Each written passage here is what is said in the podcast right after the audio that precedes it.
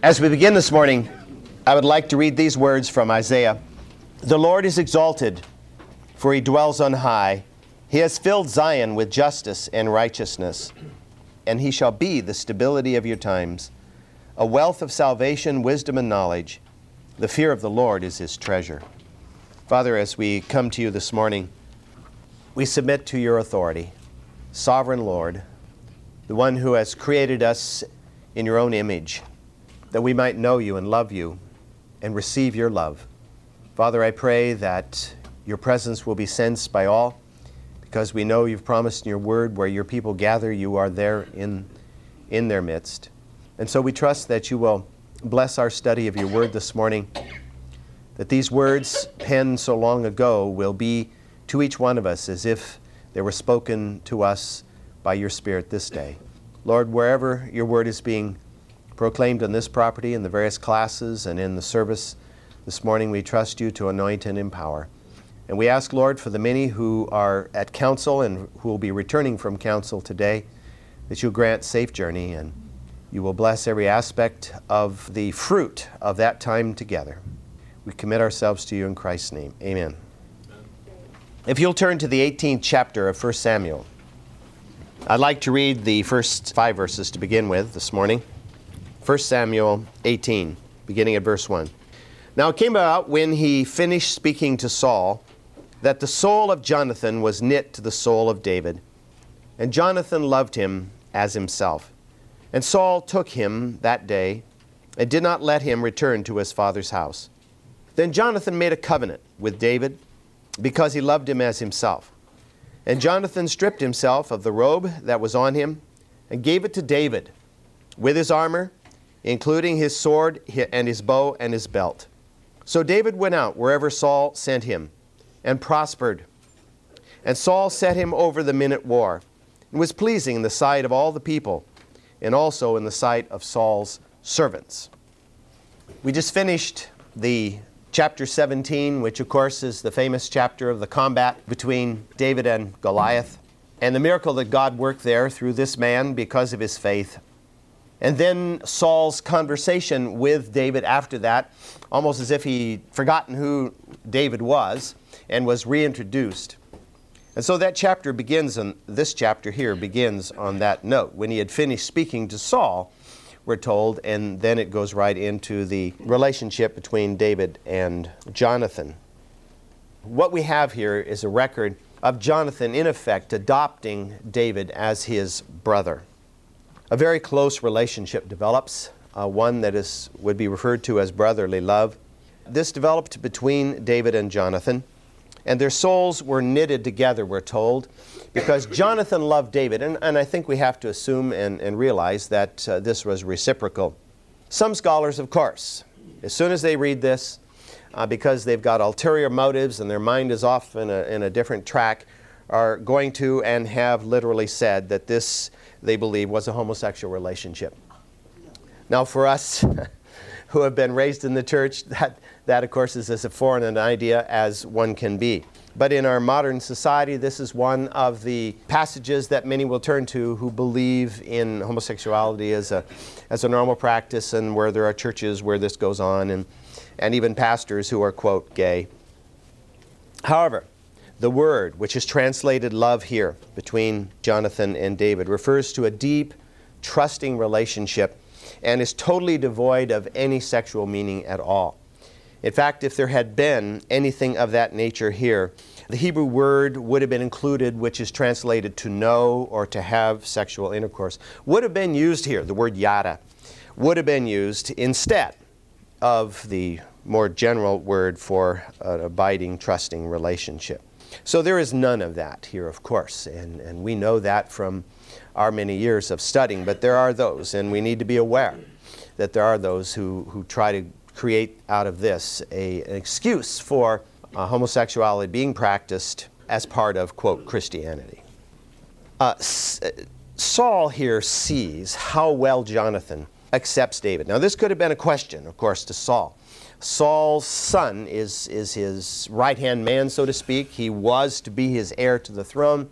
He was um, a man who was uh, a hero in the eyes of all Israel. And so David has almost stepped into Jonathan's position here. And so Saul was very concerned in how, how Jonathan would take this position now that David has gained. And we find here, of course, that with Jonathan accepting Saul so wonderfully, this allows, did I say Saul? Jonathan accepting David so wonderfully, Saul had no hesitation, therefore, at least at the, at the beginning here, in making uh, David a permanent part of his royal household. Now, this, this will change, as we know, very quickly here. But at first, uh, this is his intention. Now, Jonathan had already earned a hero status in Israel. Jonathan, you remember, had led the Israelites in a, in a mighty victory uh, prior to the David and Goliath thing and was, was considered by all of Israel as a truly great man, a champion in Israel.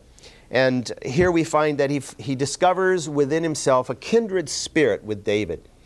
Because, like David was unwilling to brook this kind of uh, insult against his people and against his God by this pagan Philistine, so Jonathan had a similar feeling towards the enemies of, uh, of God's people. And so, what we discover here is that he, he demonstrates to all that he is not looking upon David as a rival at all, but is accepting him as if he were a brother. Because we read here that he takes off his robe and he gives him his robe, his, his sort of royal robe, if you will. He gives him his armor, he gives him his sword, he gives him his bow. What, what he's doing here is, in effect, knighting David. Now, there's no such thing as knighthood yet, but it's the same concept he is accepting David as equal to himself. He's bringing David alongside himself. And, and he's showing everyone that he totally accepts David and there is no jealousy or feeling of, of fear on Jonathan's part. He is, he is creating a co equal situation here, as if they were twin brothers almost. Because of this relationship, Saul was able to send David on missions that really should have gone to Jonathan he was able to save, uh, send David on official royal missions out to uh, report here or, or to get information there and even to lead units of the army. This was a position that had belonged to Jonathan up to this point in time. Now, that's not saying that he didn't also do this with Jonathan, too. But, but David almost supplants him in, in that uh, position. Now, the, the question is Does Jonathan know that Samuel has anointed David to be successor to Saul as king? And I would say probably not. Because I don't think David broadcast that. And David's brothers certainly didn't broadcast that. So, and, and, and, there's nothing to indicate that Samuel broadcast that either. It was something that seemed to happen within the household of Jesse there in Bethlehem that David and, and his father and his brothers knew about, but really it didn't go beyond that. And so, what we're, we're seeing in, in the 17th chapter and now in the 18th chapter is God is building the foundation that would enable David to step into Saul's uh, position without anybody feeling that David was a usurper. I think, though, it had to cross Jonathan's mind that here was a man who was probably more worthy than he himself to be king in Israel.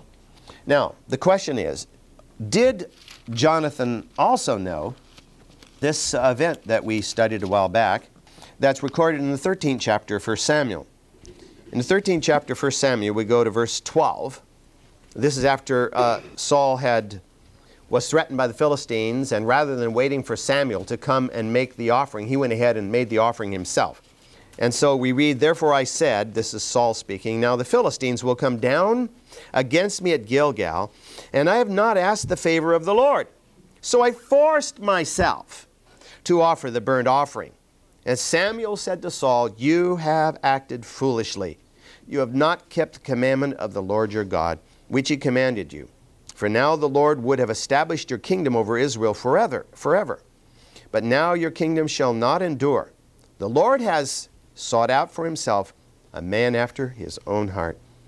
And the Lord has appointed him as ruler over his people, because you have not kept what the Lord commanded you. Now, this was the word of Samuel to Saul. Does Jonathan know this word? Did Jonathan hear this word? Did Samuel or Saul tell Jonathan of this word? Well, Scripture doesn't say. So we can only assume.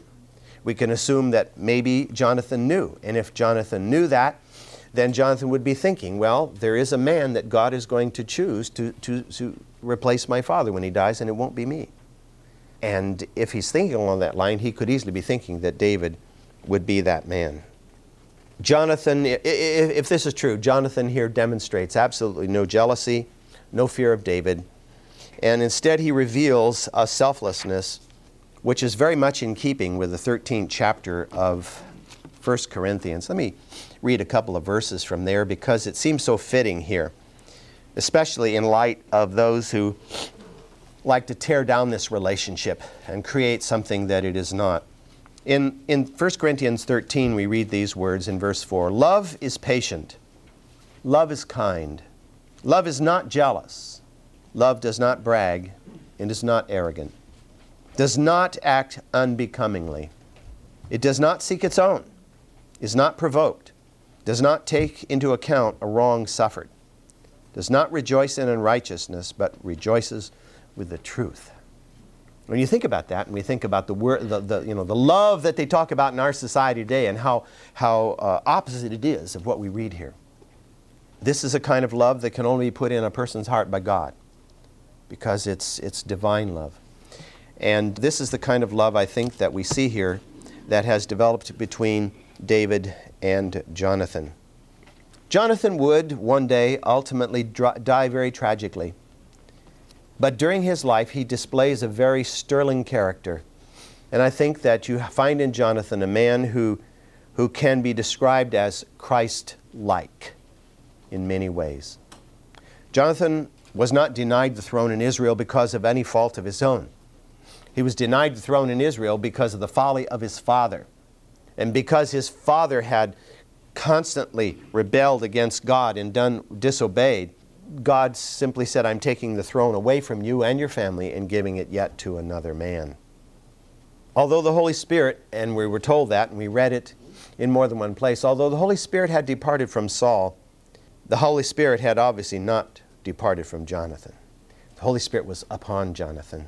And I think that it was undoubtedly the presence of the Holy Spirit in David and in Jonathan that knitted them so tightly together. I think that we all sense this when we run across somebody who is who's really, you know, we've never met before, but we discover very quickly that they're born again Christians and they're serving the Lord. You, you begin to develop an affinity for this person. And uh, it's the Spirit of God who dwells within the, the hearts of believers, especially if we're walking in obedience to the Holy Spirit. Of course, if we're walking in disobedience, there's a barrier that we are allowing to arise in our lives.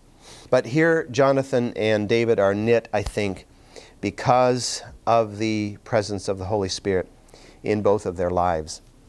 In the famous passage in 1 John, let me just read a couple of verses from 1 John chapter 4, having to do, of course, with love.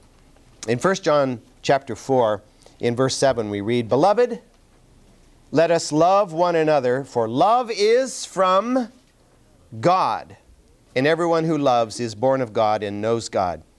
Now, when, when we read that verse, we have to, we, we really quickly understand we're not talking about the kind of love that they sing about in these country western songs, you know, or they sing about in the rock and roll popular music. That, that's not the kind of love that's being referred to at all, because almost, that's almost all selfish love. It's love of myself, and I want you to do what I want you to do for my sake. Um, this is a love where we give. It's, it's self-giving. It's the kind of love which we read about in 1 Corinthians chapter 13. Down in verse 11 we read, Beloved, if God so loved us, we ought also to love one another. I think if true believers actually loved one another as the scripture demands, there wouldn't be all this friction and fighting that there is within the church around the world, amongst themselves, I mean. What is it? What is it? The Christian church is the uh, only organization in the world that goes around, shoots its own wounded. Somebody is wounded, and we cast all the blame on them for the problem that they're having uh, in their lives. Verse 5 of this passage summarizes, I think, the next few months or so. We, we don't know how much time, the time isn't spelled out here, but the time that took place shortly after David's victory over Goliath. Saul sent David out on various miss- missions. And placed him in charge of at least one and maybe more military units. In all of these assignments, the scripture says David prospered. The Hebrew there means acted wisely. David acted wisely. He did the right thing in every circumstance. So we're talking about this obscure shepherd who was now not only known by all Israel, but was enthusiastically accepted by the people and even endorsed by the royal household as what? The virtual champion of Israel. The one who is now on the mind, the forefront of the minds of all the people. I don't think it's very easy for us to put ourselves in that situation. Because today, if something's going on somewhere, we expect, well, the police, the CHP, the fire department, the medevacs, you know, they'll take care of the problem.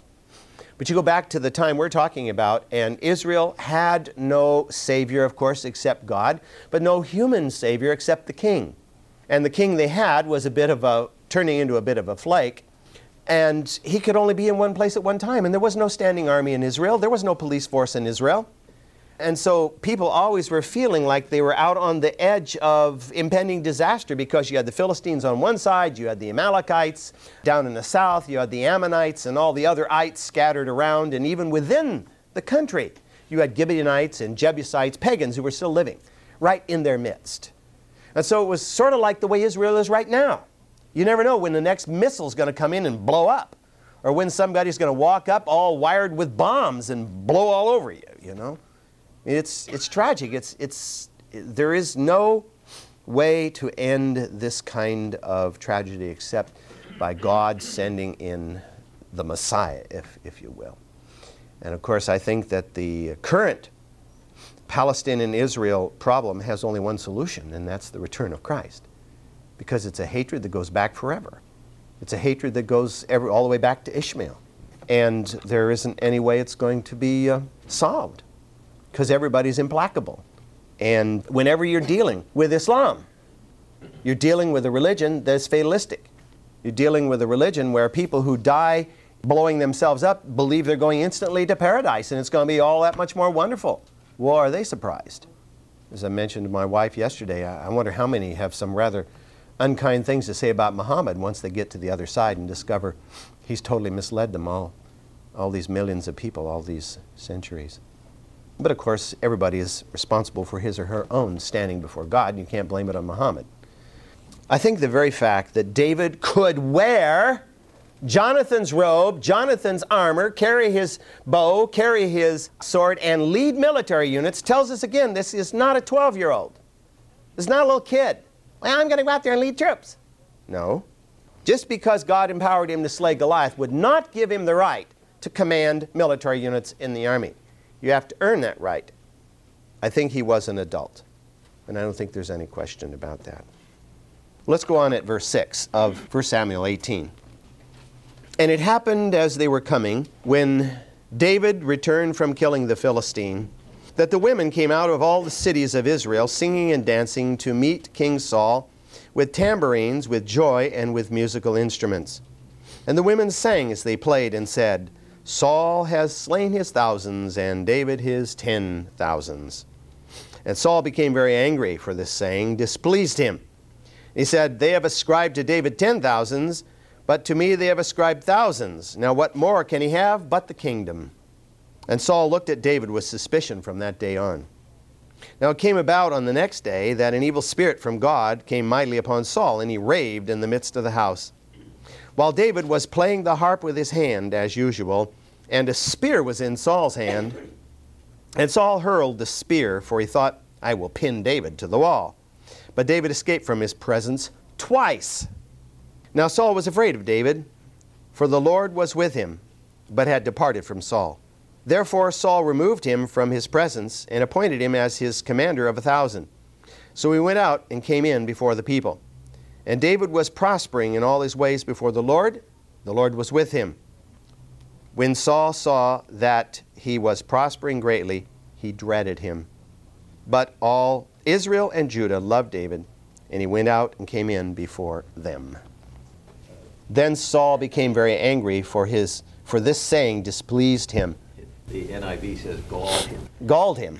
Yeah, well, that's as appropriate, isn't it? After the victory in the Elah Valley, the army was returning home. The army had disbanded. Many had returned to their tents, but Saul was leading his retinue back to Gibeah, uh, up into the highlands where his home was and where his, quote, royal palace was. There wasn't any palace as we think of one yet. And the news of David's single handed victory over Goliath, of course, had already spread like wildfire through the land. In good news, well, bad news too, spreads very rapidly, doesn't it? So as they returned, along the way, there were numerous villages.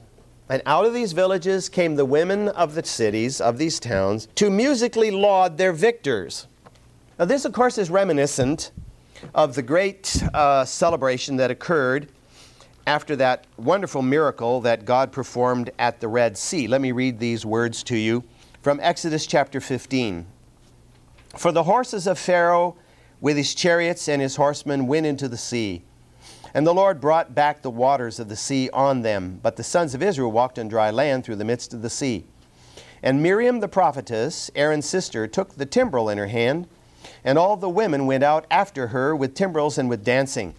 And Miriam answered them, Sing to the Lord, for he is highly exalted. The horse and his rider he has hurled into the sea.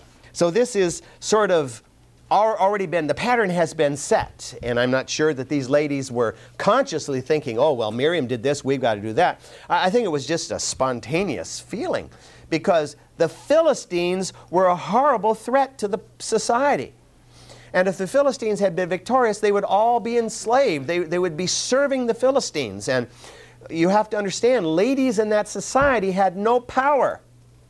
And if an enemy comes over and controls the land, the women in effect become used and abused even more. And so they were very joyful that they were still free. Their joy was rooted in the fact that by the defeat of the Philistines, they would not be subject to them and their pagan ways. Unfortunately, the words of the song were probably ill advised. Saul has slain his thousands, and David his ten thousands. Uh, whoever invented the song, somebody had to think it up in the first place, didn't think, you know, what, what this could mean. Now, according to Josephus, now, of course, Josephus didn't live till the first century, and he's writing the traditions that have come down from the Jewish elders down through the centuries. But he says that the married women were singing their praises to Saul, and the unmarried women were singing the praises of David. Well, that's very logical. The married women were older, probably. Saul was married. David was not married. so all the young ladies were, were doing their thing in praising him. But Saul was a very proud man. And without the Holy Spirit to keep him in balance, he was overcome by jealousy. Traditionally, it doesn't matter who performs the great victory you, you go down through the pages of history and you read about Hannibal and you read about Alexander the Great and you read about Julius Caesar and the great victories that were won, even Douglas MacArthur and General Eisenhower. How many times do you hear about the heroic individual who maybe turned the tide of battle because of, of some certain thing he did? Well, in, in our day, because of the Congressional Medal of Honor, you hear about your Senator Inouye's and other individuals. But uh, down through the pages of history, you don't even know who the men were that made up the armies of Alexander the Great. We don't even have their names or, or Hannibal's army. We don't, we don't have them. But how many of them perform mighty feats and help to win the victory for them? Do they get any credit? No. The credit always goes to the king or the commanding general. When Rome held a great triumph for the victory of their army, who was the one who was lauded in the triumph? The general of the army, regardless of who actually may have been responsible for the key moments in battle that turned the tide in favor of their side. It, it's, we see this in our own history. For example, when, when John Burgoyne was coming down out of Canada to, uh, towards New York in the American Revolution, and the American militia gathered to resist him, General Washington sent a man by the name of Nathaniel Gage to go up there and command the militia. But when the battle broke out, Gage was in his tent biting his fingernails. He didn't know what to do. So one of the other men took charge. His name was Benedict Arnold.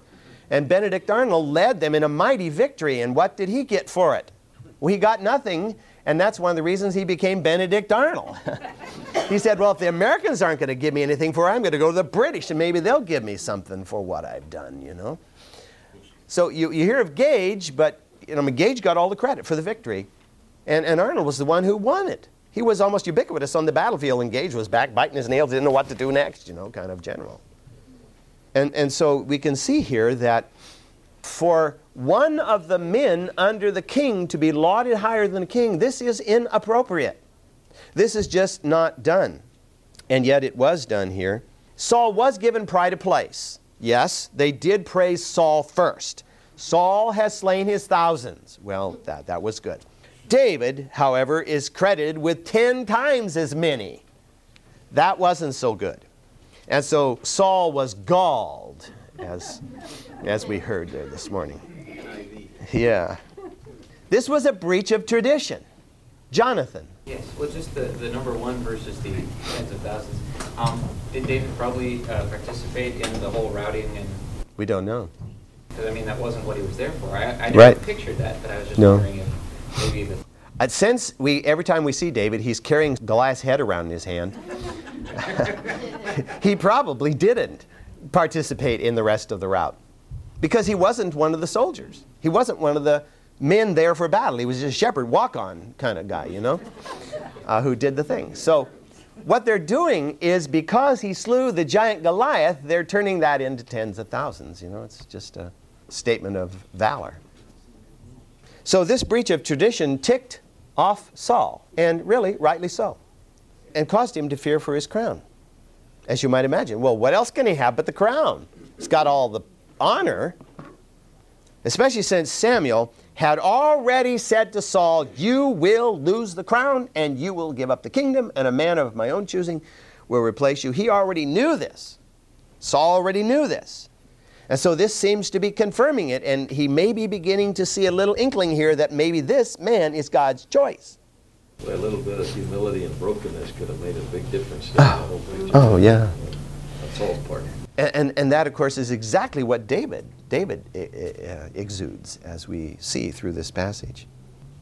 Certainly, Saul's anger was partially based on the fact that he had been humiliated by Goliath for 40 days. He was commander of the army, and this guy was coming out here ins- ins- insulting the army of Israel, uh, basically calling them a bunch of wimps and insulting the God of Israel, and yet Saul could do nothing about it, or Saul did nothing about it. He didn't send Abner out, he didn't send Jonathan out, he didn't go out himself. He just sat there and waited. And he wasn't really in his tent in deep prayer either. He was just wondering what to do next. And so when this young shepherd comes along and goes out and does what he should have done as if it were no big deal, you could imagine why Saul would be very fearful. This, this passage we've looked at before, but you know, there, are certain passages of Scripture that I feel we probably can't repeat too often. In 1 Corinthians, the first chapter, we read these words at the end of the chapter For consider your calling, brethren that there were not many wise according to the flesh, not many mighty, not many noble. But God has chosen the foolish things of the world to shame the wise. God has chosen the weak things of the world to shame the things which are strong. And the base things of the world and the despised, God has chosen the things that are not, that he might nullify the things that are. That no man should boast before God but by his doing you are in Christ Jesus, who became to us wisdom from God in righteousness and sanctification and redemption, that just as it is written, let him who boasts boast in the Lord. And this is what's coming out of this. Saul would boast in his own strength. If Saul had gone out there and if Saul had knocked off Goliath, oh, he would have been, you couldn't have lived with him. You know, he would have been, he'd have polished his armor up and he'd have put jewels in his helmet and who knows what he would have done. But this walk on shepherd does the job. Not with a sword or a bow or a javelin, but with a rock from a sling. So we can understand, I think, Saul's feelings. They're very logical feelings, they're worldly feelings. Now, Saul did not ostracize David immediately because of this song, but he began from that moment on to watch David very closely to see if he could even begin to see the slightest hint of self ambition or disloyalty to him. It would seem from this passage that Saul had no sooner returned to Gibeah than the evil spirit renewed its imp- oppression of Saul, only this time seeming with even greater force than before. Saul experienced literally an altered state of consciousness. We're told that he raved in the house. Raved in the house. Now, he's not raving about his wife's cooking here. He's a raving lunatic, is what we're talking about here in this passage. Apparently, he began to speak loudly and incoherently so that everyone within a relatively large distance could hear him speaking in such a manner. What does David do? David, now, who slayed his tens of thousands, David immediately goes back and picks up his original task. He grabs his lyre and goes in and begins to play music to soothe, soothe his king. This was his original job in the household. This is a task to which he had originally been called. And he returns to it without a whimper, without a complaint, without hesitation. What we see here in this passage is spiritual warfare at its most intense. David was filled by the Holy Spirit, and he was God's anointed man to replace Saul as king in Israel. Satan, of course, wanted Israel to be led by evil men. Satan didn't want a godly man on the throne of Israel. He wanted an evil man on the throne of Israel because Satan wanted to destroy Israel. And Satan, if you look through the books of the Kings and the Chronicles, you discover Satan had his way most of the time. Because when, uh, when uh, David, of course, after he was king, Solomon came along. After Solomon died, you have Rehoboam and Jeroboam, the divided kingdom, and then you have a whole list of kings. You have 19 kings in the northern kingdom, not single one of which did right in the eyes of God. You had 20 kings in the southern kingdom, only five of which did right in the sight of God in, in the way that David did. And so you see that Satan tended to have his way, it seems. So the evil spirit played on Saul's suspicions and in- inspired him to kill David. Was Saul completely incoherent? Was he a raving lunatic? I don't think so. Because notice it says in verse 11, I will pin David to the wall. Well, if you're a raving lunatic, you don't think that coherently. I have this spear in my hand and I can pin this guy to the wall. No, you don't even think like that. But he did. So he was being guided. His, his insanity was the product of an evil spirit, and the evil spirit was leading him to this action. The heart that is in rebellion against God is totally susceptible to the manipulation of the evil one. It's a very, very important point for us to always remember. If we are in rebellion against God, we are manipulatable by Satan because we don't have, we're, we're not listening to the Spirit. We're quenching, we're grieving the Spirit, and as a result, the enemy speaks to us and we hear him, and we often are easily moved to act in a foolish manner. If Saul had successfully killed David, as he intended to at that moment, the result would have been the exact opposite of what he wanted. David was so highly honored throughout the land, and even in the royal court, that had Saul succeeded in killing him, Saul probably would have been over- overthrown by his own royal house- household as a madman and probably even killed. This has happened many times in history. There's an interesting little vignette that comes from the 12th century in which there was a king in England whose name was Henry II. And Henry II wanted the whole land to, to submit to him, and even wanted the church to do that. And so he said that he didn't want the church courts to be separate from the royal courts in the sense of being able to set people free who were guilty of crimes simply because they were within the church. And so he appointed his own buddy, a man by the name of Thomas à Becket, to be Archbishop of Canterbury to do his bidding. But when Thomas à Becket became Archbishop of Canterbury, he decided he ought to do what God wanted him to do, or at least what he thought the church would have him to do. So he did not kneel down or give in to what Henry wanted him to do. So after this went on for many years, and there was just this violent argument between the two, Henry one day just while he was having a bunch of drinks with some of his buddies, just said, How come none of my guys who call themselves my loyal men have done anything about this pestilent priest? So four of them went over there and went into the uh, Canterbury Cathedral to the altar and killed Thomas Becket right at the altar. If you go to art, if you go to the Cathedral of Canterbury today, the spot where that happened is still kind of a dedicated place, and, and of course, that was a um, a place of uh, pilgrimage. You remember Canterbury Tales, the, the book? It talks about the kind of people who were going to that uh, the tomb of uh, of Thomas Becket. Well, the repercussions were such. I mean, the people were just flabbergasted that the king would order. Now, he didn't really intentionally order this. He was just shooting off his mouth, and he had a few too many drinks. And but he, you know, as Truman said, the buck stops here. The buck stopped with Henry. And he had to take the blame, and the people of the country were just up in arms that you would slay the Archbishop of Canterbury at the altar of the cathedral. What kind of paganism is this? And Henry VIII was, I mean, he had to crow. He, he had to back down, and, and he lost the whole point he was after. He was defeated because of this folly. And so it would have been even worse here for Saul. Had David been killed at the height of his newfound glory by Saul while he was a raving lunatic, why Saul would have, of course, been put away for good. Fortunately for Saul, David dodged the spear. Not once, but twice, we're told. We might ask, why did David come back a second time after he basically dodged the spear? And I think it was because David did not believe that Saul was really, when he was in his sane moments, trying to kill him. He had quick reflexes too. He obviously had quick reflexes, yeah. Because we're not talking about, you know, Saul being where those file cabinets are and David being against this wall. He was probably just a short distance from him. God was obviously with him.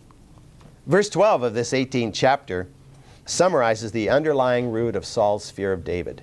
For the Lord was with David, but had departed from Saul. And Saul knew that. Saul knew the Lord was not with him, and he knew the Lord was with David, and Saul was frightened. Finally, Saul decided to temporarily solve his problem by sending David away from the royal court and making him a regimental commander. At least this could be viewed as a legitimate promotion, and he would avoid the criticism that would fall upon Saul if he simply ostracized David and said, David, you're out of here, be gone, go, go to Philistia. Now, if he had said that, then he would have been viewed as wrong. But by promoting David and giving regimental command, this looked like a good thing that he had done.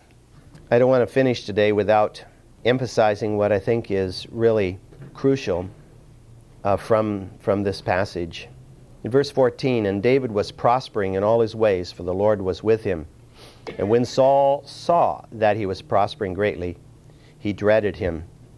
These verses give us clear insight into the true meaning of life. David had not allowed his victory over Goliath to go to his head. Instead, he was humbly serving the Lord. He would just go back and play the lyre for Saul when Saul was in his, in his fits of, of depression, if that's what the Lord wanted him to do. Whatever the Lord wanted him to do, he would have been willing to go back and herd sheep some more. In fact, he might have preferred to do that to, to what he was doing. And because of his humble service, the Lord gave him wisdom and prospered him in his ways. The last phrase of verse 13 seems to indicate that David successfully le- uh, led his men in what are unspecified military campaigns. But see, what this does is it demonstrates that David's victory over Goliath was not just a fluke, you know, a lucky throw of the stone. It helps all to understand that he was truly a gifted military leader and that he was anointed by God. The close parallel with Joseph here is unmistakable, is it not? Joseph ardently served the Lord. Even when he was wrongly treated, he, he humbly served the Lord, did what the Lord wanted him to do. And God exalted him to prime ministership in Egypt. David is just doing what God is directing him to do, and David, without even trying, is becoming more and more exalted in the land. Is he going out with a banner around his neck saying, I killed Goliath? You know, no so, the key to true success, Christian success in life, The keys are, first of all, humility, and true humility can only come from God Himself. And secondly, stalwart obedience to God's Word. These can only characterize somebody who is filled with the Spirit of God. Let me read from also a, a well-known passage in 1 Peter. 1 Peter chapter 5, reading at verse 6. Humble yourselves, therefore, under the mighty hand of God, that he may exalt you in proper time, casting your anxiety upon him, because he cares for you. Be of sober spirit, be on the alert. Your adversary, the devil, prowls about like a roaring lion seeking someone to devour. But resist him, firm in your faith, knowing that the same experiences of suffering are being accomplished by your brethren who are in the world. And after you have suffered for a little while, the God of all grace, who called you to his eternal glory in Christ, will himself perfect, confirm, strengthen, and establish you. David is living proof of this passage because David is facing the roaring lion who's inside Saul. And he's just a whisker away from death. I mean, Saul was a, was a warrior. He wasn't likely to just throw a spear any old direction. He knew how to throw a spear accurately.